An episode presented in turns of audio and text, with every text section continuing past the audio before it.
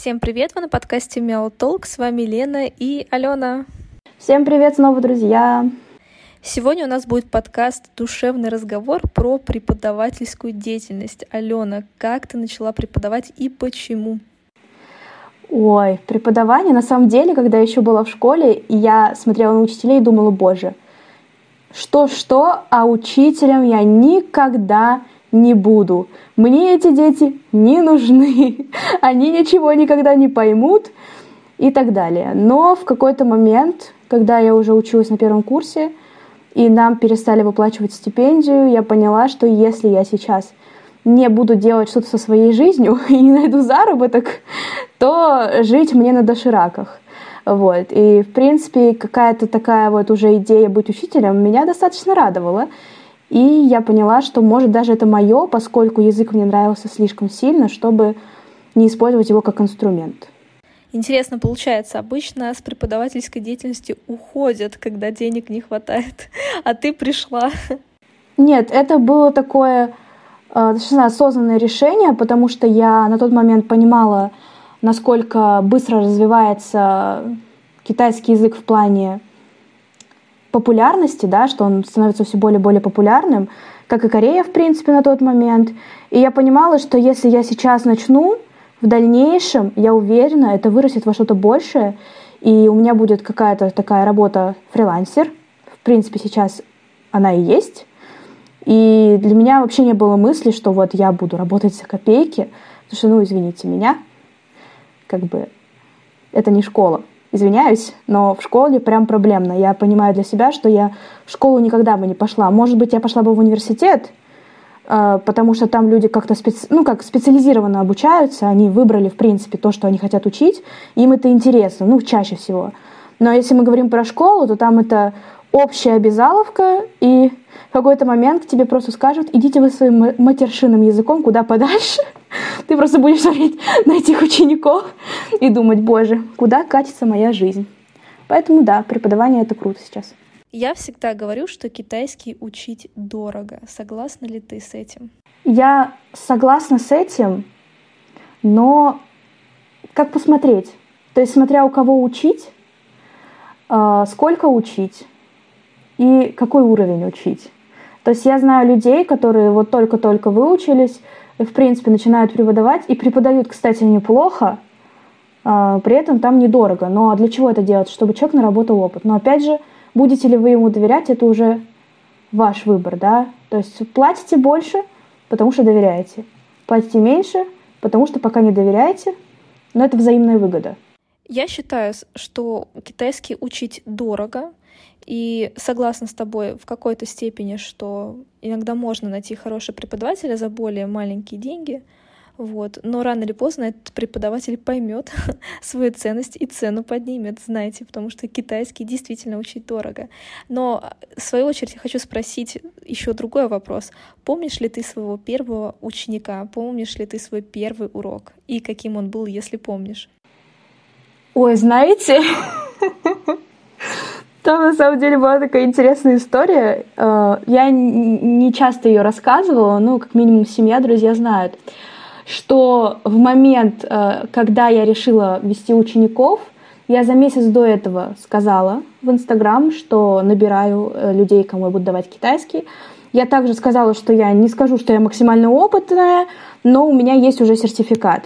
И, в принципе, я очень сильно этого ждала, я готовила материалы, я переживала, потому что думала, что у меня может не получиться, и вообще может ученик подумать, что я несу какой-то бред. Но меня успокаивала мысль, что я тогда была в Китае, и, в принципе, для ученика это уже был каким-то показателем, и мне было спокойней. Вот. По поводу первых учеников. Они стояли у меня на первой неделе каникул в Новый год. А, их было три человека, насколько помню. И как раз за несколько дней, божечки, до этого момента, когда наступит первый урок, у меня к чертям разбился телефон. Просто вообще полностью. Половина экрана у меня отсутствовала напрочь а ноутбука у меня тогда нормального не было. И, соответственно, я поняла, что я сейчас либо ищу где-то деньги в долг, чиню телефон, чтобы заработать и отдать этот долг, либо мне придется подождать с этой карьерой учителя, моей э, началом карьеры учителя. Вот. Но там очень интересная история. Я думаю, в следующих подкастах, когда мы будем говорить о парнях, я ее расскажу. Но, в общем, один молодой человек, звезда в моей жизни, скажем, починил мне этот телефон примерно за день, и я нормально давала уроки. Поэтому я, наверное, не настолько помню, кто был первым учеником, но я точно помню, как это начиналось, и никогда не забуду. Все началось со сломанного телефона. Да, и тот момент уже и отношений за счет этого сломанного телефона. Нет, вы не подумайте там, что мне починили телефон, и я решала отплатить. Там как бы было развитие, но об этом потом. Это такой крючок на следующий подкаст, кто захочет послушать.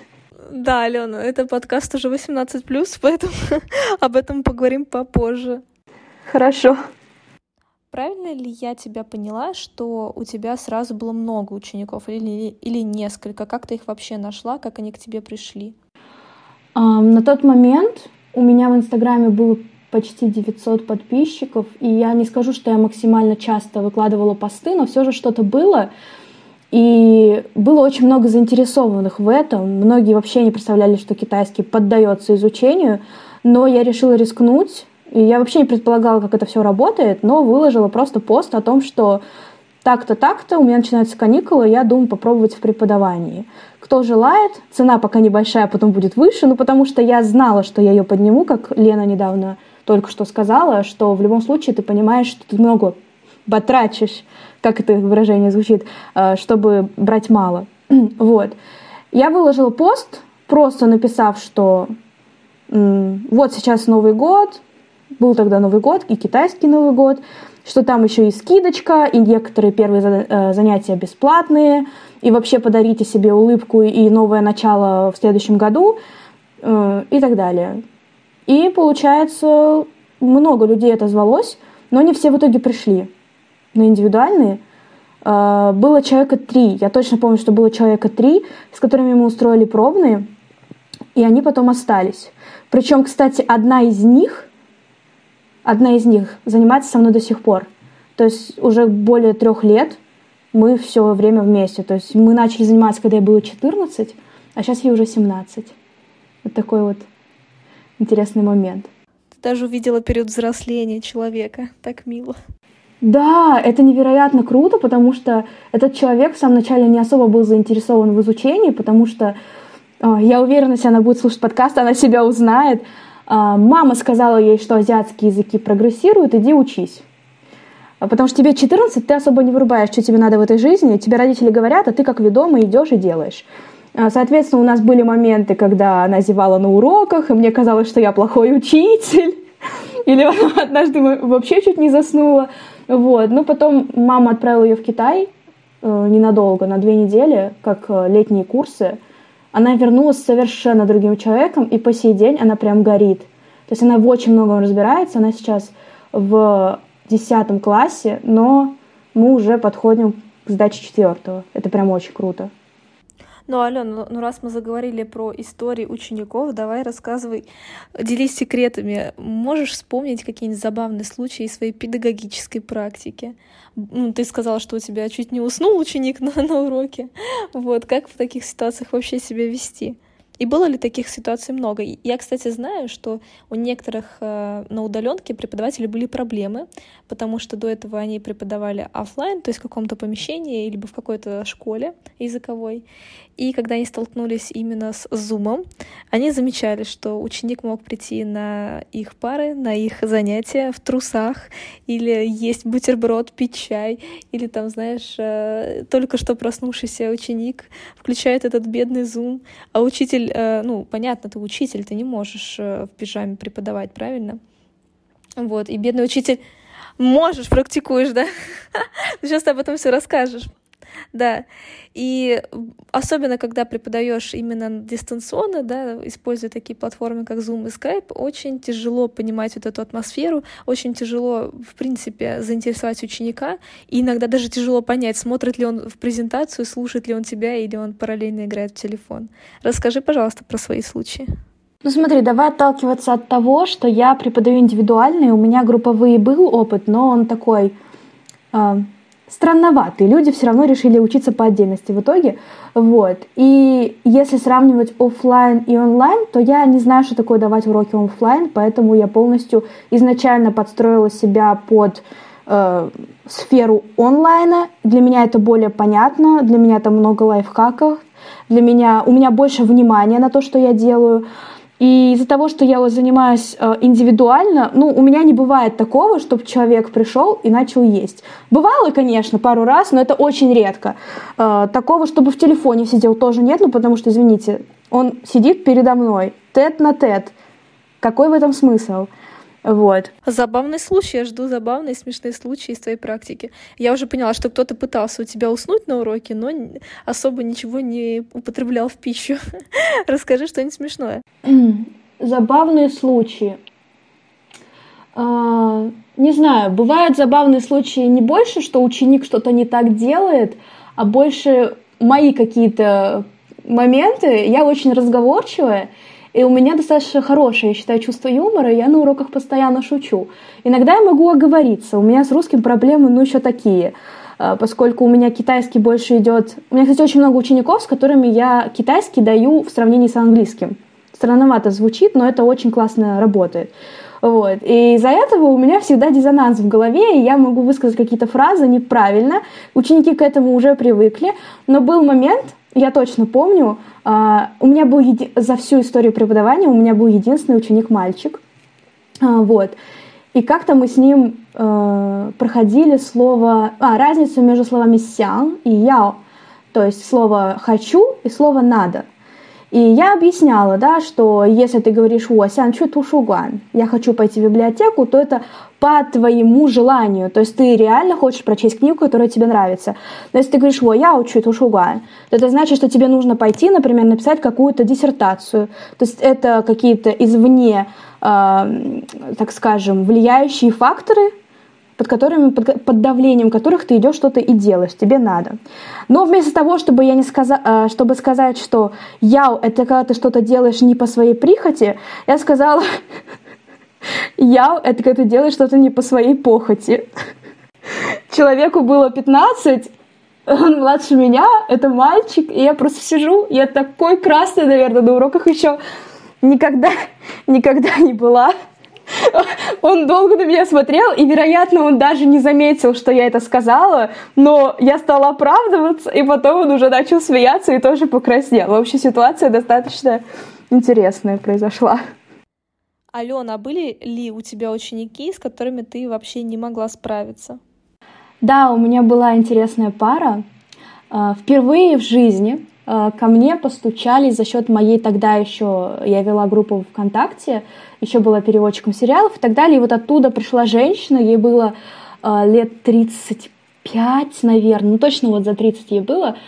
Она сказала, что вот э, я видела, что вы рекламируете свои курсы, я хочу попробовать и так далее. Я такая, о, классно, хорошо. Меня, конечно, пугал возраст, потому что чаще всего в таком возрасте люди редко учили другие языки, ну, в мо- по моему опыту. И мне казалось, что если я буду ей впервые давать иностранный, это будет запарно. Ну, в принципе, так и оказалось. Моя чуйка хорошо сработала, но было одно большое но. Она сказала, мы хотим сходить, а, типа ходить на ваши курсы с моей мамой. Вот то есть представьте, дочке 30 плюс, а маме сколько было? Ей было 62. Это было невероятное приключение, потому что мы, наверное, провели вместе занятий 7-6. Я потратила столько нервов, сколько я, наверное, ни на кого не тратила. То есть я после уроков с ними была максимально без энергии. Я не хотела преподавать. Мне казалось, что самый дурацкий учитель, который может быть в этой жизни, потому что ничего не могу с ними поделать. Но проблема все-таки, наверное, была в возрасте, потому что, во-первых, это мать и дочь, которые постоянно могли с друг другом о чем-то болтать. А, во-вторых, э, если дочка еще что-то понимала на латинице, да, вот на этом английском, то есть я пенинь могла хоть как-то разобрать, то, естественно, матери объяснить, как звучит пенинь, вообще было невозможно. То есть то, что она говорила, э, это были такие странные звуки, я не знала, как их исправить, и я так паниковала. И в какой-то момент просто э, на третье занятие, наверное, четвертое, то есть мама еще была более-менее активной первые три, а на четвертое занятие э, я просто наблюдаю картину, когда дочка там какие-то иероглифы прописывает, пишет диктант, а мама просто сидит рядом и чавкая грызет яблоко. Я надеюсь, что подкаст они это не услышат. Очень надеюсь. Извините, если вдруг что. Э, вот. Но для меня было максимально странно, что просто я веду урок, сидит женщина и грызет яблоко. Э, это прям очень хорошо слышно. И вообще не наблюдает. И когда я говорю, типа, а вы собираетесь учиться? Она говорит, ой, ну, дочка там что-нибудь сделает, потом мне расскажет, а я пока не врубаю, что тут происходит. Я так, хорошо. Вот. Э, и в итоге это все сошло на нет через время. А как это сошло на нет? Они сами отказались от занятий? Я на тот момент считала, что если я сдамся по поводу них, то это будет мой провал в преподавании, что я вот взяла и решила, что мне слишком сложно, и сдалась, да, оставила их в стороне, мне казалось, что это должен быть какой-то мой челлендж, что а вдруг вот через время я так заинтересуюсь, что у меня будет ученик, который 62, и она знает китайский. То есть мне казалось, что я могу что-то сделать, и поэтому нет, не было такого, что я отказывалась, я просто терпела, я пыталась искать варианты, реально, я прям максимально пыталась искать варианты, что-то улучшить эту ситуацию. Э, вот. Но в какой-то момент э, девочка написала, что они перегорели спустя шесть занятий раз в неделю. Ну, а с китайским языком достаточно легко перегореть, даже после первого занятия у некоторых такое происходит. Но, кстати, пользуясь случаем, я скажу как человек, который закончил педагогический вуз, Э, наоборот, если преподаватель может вовремя отказаться от ученика, это говорит о его профессионализме, потому что очень важно видеть, что ты человеку не можешь дать. А, это часто происходит, знаешь, когда нет контакта между тобой и учеником, и ну, его просто нету, его не получается установить. И это влияет, конечно, это сильно влияет на процесс обучения и на результаты твоего ученика. И я наблюдаю, очень многие преподаватели, наоборот, пытаются как-то удержать ученика. Не знаю, у кого-то это в пользу денег, у кого-то в пользу, как и у тебя, такой некий челлендж. Нет, у меня получится. Вот. Но хороший преподаватель, он вовремя откажется. Ну, потому что и в твоем случае девушка, ну, как женщина, да, и ее мама, они просто изначально не особо были заинтересованы и замотивированы в изучении языка. Ну, иначе бы она не грызла бы яблоко на шестом занятии. Вот. Поэтому я думаю, что история интересная и поучительная. Да, я сказала, что это был раньше. То есть я раньше была четко уверена. Сейчас, спустя опыт, я понимаю, что если я вижу, что человека не идет, я говорю. Я не говорю, что ты бездарен там и так далее. То есть каждый человек уникален в своем понимании. Но опять же, одно дело, у тебя не получается, и ты все равно видишь в глазах человечка огонь, и понимаешь, что ты чуть-чуть вот сейчас подтолкнешь, поможешь, и у него все выйдет. А другое дело, когда вот так и яблоки. Вот. И поэтому сейчас у меня такая практика, что я, если замечаю, отказываюсь. Либо бывает даже, что если у меня статично человек не делает домашнее задание, причем ты не просто понимаешь, что у него нет времени. То есть есть ученики, у которых, ну, вот сейчас у меня есть ученица, она учится э, на первом курсе в Китае онлайн.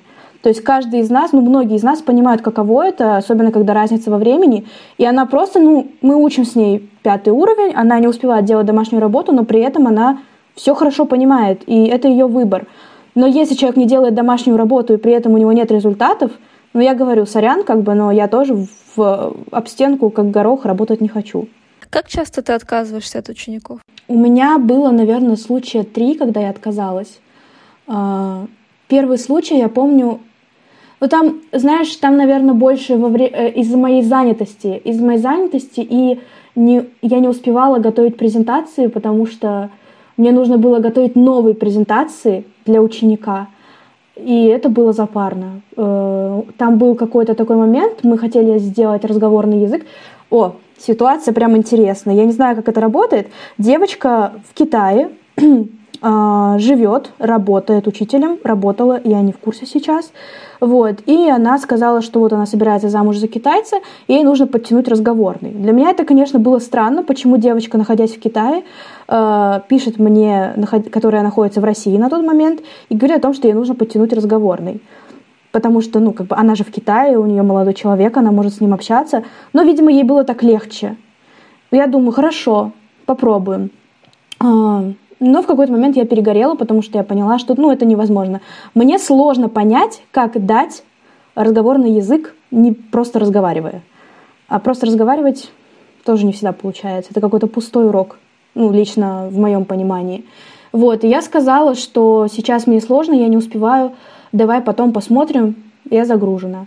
Э, то есть в основном это тупо из-за моих каких-то таких соображений. Ученики не виноваты в этом, бывает. Не знаю, как-то так получается, что у меня нет тех, кто не горит. Вот так вот. То есть вот эта вот женщина с мамой были единственными в моей жизни. Были ли у тебя ученики, которые, там, условно, младше 14 лет? И как ты вообще относишься к тому, чтобы изучать китайский язык детям? Мне кажется, чтобы давать детям китайский язык, ты как минимум должен на этом специализироваться. Потому что если ты не понимаешь, как именно до ребенка доносится информация, ты никогда в жизни ничему его не научишь. Для меня это сложно. Я филолог, я очень много углубляюсь в эти моменты, я очень много углубляюсь в сравнение между языками, я очень много углубляюсь э, в какие-то такие штуки, которые ребенок никогда не поймет. Сколько бы ты ему ни объяснял, да и смысла в этом нет. То есть с ребенком ты работаешь через игру, и я бы никогда не смогла давать детям китайский. Я не представляю, как это. Мне скучно, допустим, сидеть с ребенком и рисовать иероглифы. Мне это скучно. Мне хочется много Э, информации сказать, э, много показать, много дать и так далее. И у меня был случай работы с ребенком. Это была девочка 11 лет. У нас с ней не срослось. Ну, скажем, я пыталась быть более активной, какие-то игры придумывала даже, тоже как очередной челлендж. Ну, такой, просто как попробовать, да, то есть э, пробовать тебе можно всегда, и опыт такой у меня был, я ему благодарна, потому что сейчас я понимаю, что ну, мне это не нужно. Если человеку меньше 14, я за него не возьмусь, потому что ему в моем, вот как я объясняю, до него не дойдет. А извините, если у меня наработана практика, и я уже знаю, о чем рассказывать, как-то себя переформировывать и менять свои методы я не хочу. Я с тобой тут согласна, потому что я тоже считаю, что если преподавать детям, то ты должен обязательно иметь педагогическое образование. Тут мало знать язык, как, в принципе, я считаю, в принципе, преподавать язык, не зная методики преподавания, очень странно и неэффективно. Но есть люди, которые просто природно, у них э, это, как знаешь, на подсознании, на подкорке такое, у них получается преподавать, они умеют донести правильную информацию, но это такие прям таланты и исключения. Большинство, я считаю, что нужно идти в педагогические вузы или какие-нибудь даже педагогические курсы проходить, э, потому что лично я часто, как человек, который постоянно изучает языки, э, вот, я часто встречаю преподавателей, которые хорошо владеют языками, вот, но абсолютно не умеют донести информацию. А с детьми так это вообще, там же целые методики, нужно удержать его внимание. Они же, в принципе, еще не понимают, что от них хотят. Вот. И, конечно, здесь я с тобой согласна очень важно понимать, что ты действительно что-то можешь дать. Особенно э, здесь еще работа идет не с ребенком, не только с ребенком, но и с родителем, потому что ребенок, э, ты ему даешь информацию, а родитель от тебя требует, как человек, который платит за все это, он от тебя требует результаты, э, результаты, которые зависят не только от тебя, но от его ребенка. И здесь такая работа очень большая. Мне кажется, что в принципе, все, что касается детей, образования детей, это очень сложно. Но и взрослые люди, э, я думаю, что ребята, ребята, нет, взрослые люди уже, которым больше, условно, 30 лет, тоже более сложно к обучению подходит просто потому, что есть семья, есть работа, вот, и задача преподавателя уже не только дать хорошо информацию, но дать ее настолько хорошо, чтобы у человека не максимально было маленькое количество домашнего задания, чтобы после урока он уже пришел наполненный, ушел наполненный, вот, и немножко его закрепил. Но это тоже определенные методики. Поэтому вот я все, наверное, долго не буду, не смогу забыть вот эту историю с этой женщиной и яблоком. Но она как ребенок тоже, понимаешь, тут как бы из крайности в крайность опять. То есть ты должен до нее доносить как до ребенка, потому что для нее иностранный язык ново. Для нее это непонятно, полностью непонятно. Вот. Ну и подходя к завершению нашего подкаста, можешь поделиться своими советами для начинающих преподавателей китайского языка? На что стоит обратить внимание и где вообще брать учеников? Um, на самом деле, когда начинаешь, ты должен начинать только тогда, когда ты действительно этого хочешь. То есть, да, у меня тогда была такая, как бы, причина, да, что у меня не было денег, и мне нужно было делать, но я понимала уже, что я хочу это делать, что мне это интересно. И если тебе это не интересно, этого не стоит делать просто из-за того, что вот у тебя есть навыки, и тебе нужны деньги. Ты можешь эти навыки китайского применить совершенно в другом. Как начать? Мне кажется, ты должен выбрать как минимум материал, который комфортен для тебя, который комфортен для твоего восприятия, понять и определить цель, которую ты хочешь привести учеников. То есть я, допустим, чаще всего довожу до уровня HSK, плюс добавляя какие-то лишние материалы, э, больше там про жизнь рассказываю, про культуру. У меня очень много о культуре на уроках, и это нравится людям. Вот. А есть те, кто дают разговорные уроки, да, то есть смотря на что, кто на что гораст. Э, определиться с этим, а, после этого понять, как тебе работать, да, то есть это может быть преподавание в зуме, может тебе легче работать э, в школе, может тебе легче работать а, индивидуально, но при этом встречаться с учеником, то есть все же мы разные. Да, хотелось бы добавить, что очень важно име... Э, не только знать цель, но и структурно понимать, как ты к ней пойдешь. То есть ты должен понимать, какое у тебя будет домашнее задание – какие у тебя будут требования, будут ли диктанты. Естественно, если ты даешь с самого начала уровень, ты должен хорошо для себя проработать сначала, естественно, для себя изначально эм, иероглифику, да, это важно, произношение, как ты это все дашь, через что ты это дашь. Вариантов очень большое количество. Материалов тоже огромное количество. У нас и YouTube есть, и ТикТоки есть, но я имею в виду китайские. Э, по поводу того, как искать учеников – Тут зависит от вашей базы. Да, база. Если вы блогер, это полегче будет. А, если вы только хотите развиваться, ну, на самом деле, если ты учитель, я предполагаю, будет очень эффективно все-таки выкладывать информацию в своих соцсетях об этом. Будет выбираться оттуда. Либо вы можете... Есть же сайт repetitor.ru или как там? Ну, там на самом деле такие цены, знаешь, Э, знаете, в сравнении, я просто зашла недавно, и там вот преподавание китайского, там типа 400 рублей в час.